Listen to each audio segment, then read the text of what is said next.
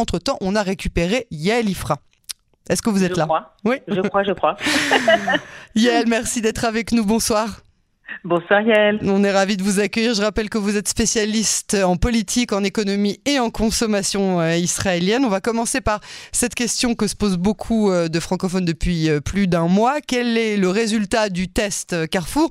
On a sciemment hein, décidé toutes les deux de ne pas faire de, sujet au moment de l'arrivée en grande pompe de Carrefour le 25 mai dernier parce qu'on voulait laisser un petit peu de temps pour voir ce que ça a donné et au niveau de, de, la consommation. Est-ce que ça a amené avec lui l'espoir qu'on et surtout, est-ce que vous avez testé leur baguette Parce que moi, non.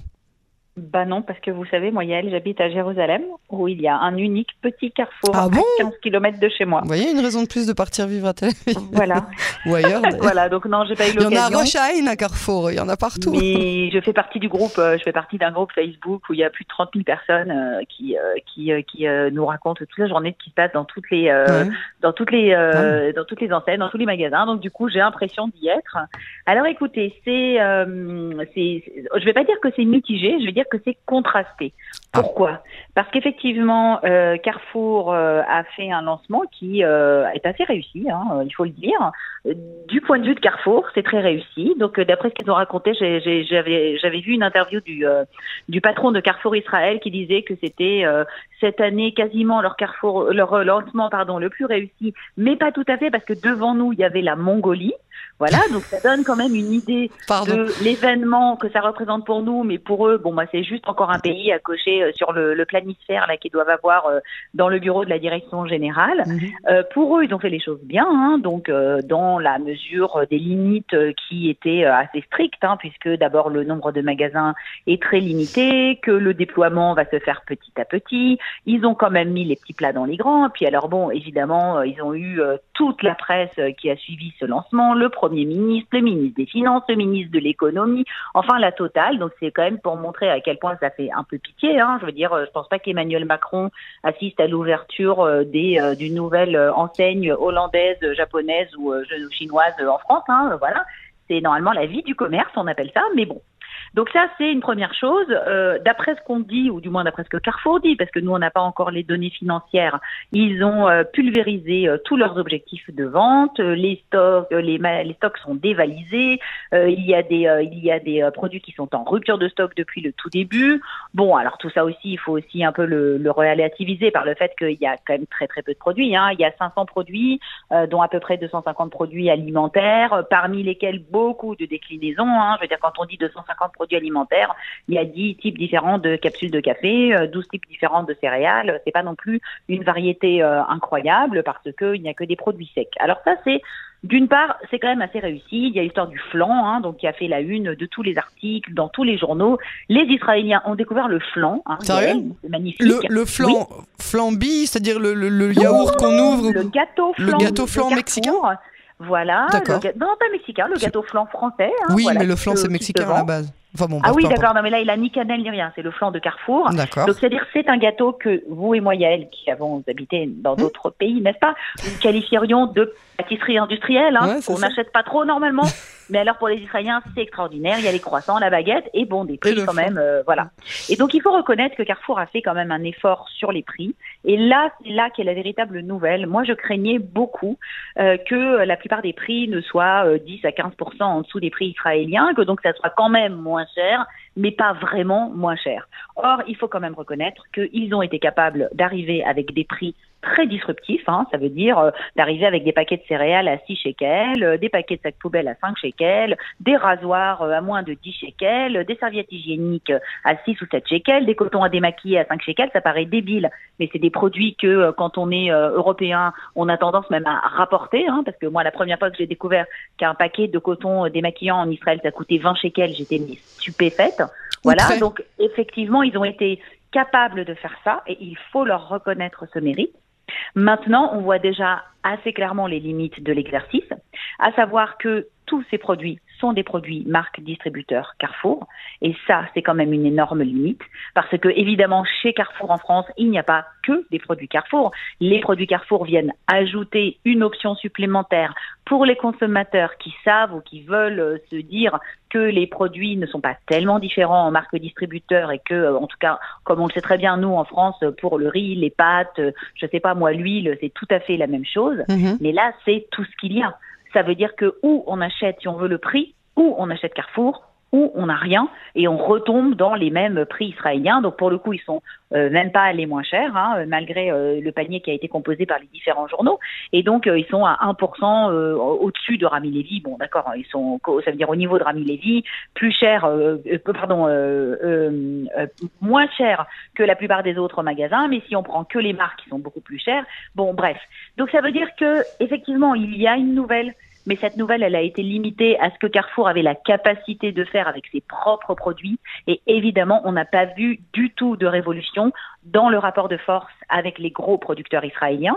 On sait très bien que Carrefour aurait très bien pu importer toutes les marques internationales à partir de sa propre centrale d'achat. Ça veut dire importer euh, des couches Pampers, euh, importer euh, des produits des biscuits Oreo, des Doritos, enfin ce que je sais. Ils auraient parfaitement pu le faire. Ils le peuvent. Ils achètent au niveau mondial. Ils ont choisi de ne pas le faire Pourquoi? pour ne pas pour ne pas avoir de conflit avec les gros fournisseurs et les gros importateurs. Donc, ça veut dire que c'est une nouvelle. Est-ce que vous pensez que c'est une démarche, le, petit nouveau, le grand nouveau qui arrive sur le marché qui dit non, je veux pas faire de bruit et puis au fur et à mesure c'est quelque chose qui va quand même se produire ou vous pensez que ça va rester comme ça? Je pense que ça va rester comme ça. Et pire encore, bon, j'aime pas euh, parce que je trouve que quand même c'est une nouvelle vraiment importante. Euh, je, pense que ce qui est, ce qui est embêtant, c'est que ça introduit euh, quand même un précédent qui va être qui va être répété par tous les suivants, à savoir que on ne touche pas aux vaches sacrées de la production des, des, grosses sociétés agroalimentaires israéliennes. On touche pas à OCM, on touche pas à Strauss, on touche pas à Elite, on touche même pas aux gros aux gros euh, aux gros importateurs, on touche pas à Diplomate, on touche pas à Chestovitch, tous leurs produits on leur laisse les vendre hyper cher et l'alternative consiste à proposer une marque distributeur qui dans tous les autres pays on comprend bien est une marque un peu par défaut. Euh, bien sûr, moi j'ai acheté beaucoup de produits de marque distributeur hein, mais je veux dire c'est quand même agréable d'avoir le choix et que dans le choix, il y ait les prix il n'y ait pas que la marque distributeur qui soit à un prix correct. Donc je pense que malgré tout, c'est une sorte de reconnaissance de fait d'un état euh, des choses en Israël qui va être très très difficile à bouger si les consommateurs prennent pas les choses en main. Bon, voilà. Donc en gros, je vous, ai dit, c'est à peu près l'analyse que j'en ai faite. Après, je vais vous dire très franchement, j'ai eu quelques échos de journalistes israéliens euh, qui m'ont contacté euh, pour me demander ce que j'en pensais, et, euh, et, en fait, eux sont très déçus parce que c'est pas du tout ce qu'ils attendaient. Eux, ils attendaient qu'on leur fasse cochon, quoi. J'ai pas très bien compris. Ils voulaient des fromages, des vins. Ils se plaignent que ça soit cachère. Donc ils ont complètement manqué euh, le. Ah, vous nous aviez prévenu qu'on aurait euh, toutes les marques des supermarchés israéliens absolument normaux et euh, le chocolat, le thé Carrefour un peu moins cher, c'est tout. C'est tout. Vous nous avez dit ça. Mais en tout cas, on n'avait jamais dit que ça serait un supermarché de luxe avec des produits français de haute gamme. Oui, mais nous, on demandait même un Carrefour de France, pas forcément un truc de luxe, mais avec effectivement les marques françaises. Mais ça, on a compris que ça, ça c'est impossible. Déjà au niveau de la cache-route, c'est un peu... On voudrait surtout les marques israéliennes moins chères, mais bon, ça, ça les intéressait pas, ces journalistes-là. Eux, ce qu'ils voulaient, c'est qu'on leur amène de l'exotique, du nouveau. Alors, je pense qu'une fois de plus, il y a toujours ce hiatus entre euh, l'histoire de la variété, l'histoire du coût de la vie. Les journalistes euh, bah, qui m'écrivent, hein, bah, ils habitent à Tel Aviv, ils ont plutôt euh, bien les moyens.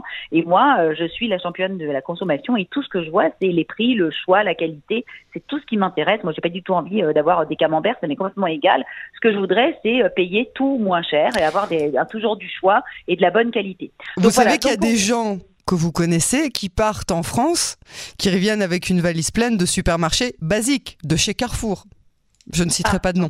Je n'en connais pas. Non, bah, moi, j'en connais pas mal euh, euh, et, j'en fais partie. On revient avec euh, des choses qu'on peut pas trouver ici. Moi, je, ne ramène pas de démaquillant ou de coton démaquillant. Je suis prête à le payer plus cher ici, même si c'était inaudible comme prix. Mais ce que je veux, c'est ramener des choses que je ne peux pas trouver ici. Oui, non, mais ça, bien entendu, on a un problème de variété, mais ça, c'est encore autre chose. Si vous habitez aux États-Unis, vous allez aussi ramener des choses de France, et vous été à France, vous allez ramener des choses des États-Unis. Et d'Israël, d'ailleurs. Je connais beaucoup de Français qui ramènent des choses euh, d'Israël. Bien, évidemment. voilà, mais là c'est pas là c'était pas la question. Là la question c'est le coût de la vie en Israël et venir introduire à la fois du choix et à la fois des prix. Bon, en tout cas, il y a une nouvelle et pour ceux qui ont la chance d'habiter près d'un carrefour, eh bien j'espère qu'ils vont panacher euh, leur panier de courses, aller acheter les produits les moins chers chez Carrefour et continuer à aller euh, chez Rami Lévy, chez Ocherad, où, euh, où ils vont le supermarché de leur choix. Mais en tout cas, voilà, donc une nouvelle, mais peut-être pas la nouvelle qu'on attendait. Yael? Je suis là. Oui, on, s'entend, on s'entend. Euh, parlez-nous un petit peu de la démarche de l'autorité de défense du consommateur. Alors voilà, c'est il se passe quelque chose hein, euh, au royaume d'Israël, hein, euh, c'est ça qu'on peut dire. C'est que, eh bien, on, doit reconnaître que l'arrivée de Nir Barkat et de Bezalel Smotrich au moment où les prix atteignent des sommets qu'on n'a jamais vus en Israël et on avait désespéré de voir le gouvernement faire quelque chose, eh bien, ils, ont agi, quoi. Hein. On est vraiment très, très content de voir des ministres extrêmement actifs euh, sur ce front. Alors, bon, pas toujours avec euh, l'adresse nécessaire ou pas toujours avec les bonnes, euh, les bonnes, les bonnes méthodes, mais en tout cas, Nir Barkat est nettement décidé à laisser une marque en tant que ministre de l'économie. C'est aussi, bien entendu, un ancien entrepreneur, mm-hmm. un ancien homme de high-tech. il connaît comme pas mal l'économie et c'est sûr que par rapport à Orna Barbivaille, euh, qui était euh, très sympathique hein, au demeurant, mais c'est quand même une ancienne générale de l'armée. Bon, je pense que Nier Barkat s'y connaît quand même un petit peu mieux en économie. Et donc, lui, il a décidé de donner des grands coups dans la fourmilière. Il veut absolument faire baisser les prix. Bon, parce que, évidemment, il brigue la, la, suite de Benjamin Netanyahou euh, au Likoud. Et donc, il voudrait déjà devenir le prochain monsieur économie hein, d'Israël, évidemment. Donc, il s'est mis à, à mettre une pression folle sur les deux autorités qui dépendent de son ministère et qui ont une influence sur le coût de la vie, l'autorité de la concurrence et l'autorité de défense de la consommation, dont Yael, vous n'aviez jamais entendu parler jusqu'à hier, on est bien d'accord, mais qui existe, hein, je vous le confirme. Voilà. Donc pour l'autorité de la concurrence, on sait ce qui s'est passé. Il y a eu, euh, il a menacé euh, Michal Cohen, euh, donc la fameuse nouvelle directrice de l'autorité de la concurrence, de la virer. Il l'a sommé de déclarer des monopoles, d'ouvrir des enquêtes, etc. Donc elle, elle a dit qu'il n'en serait rien, mais il faut dire que du coup, elle a quand même nettement accéléré les choses.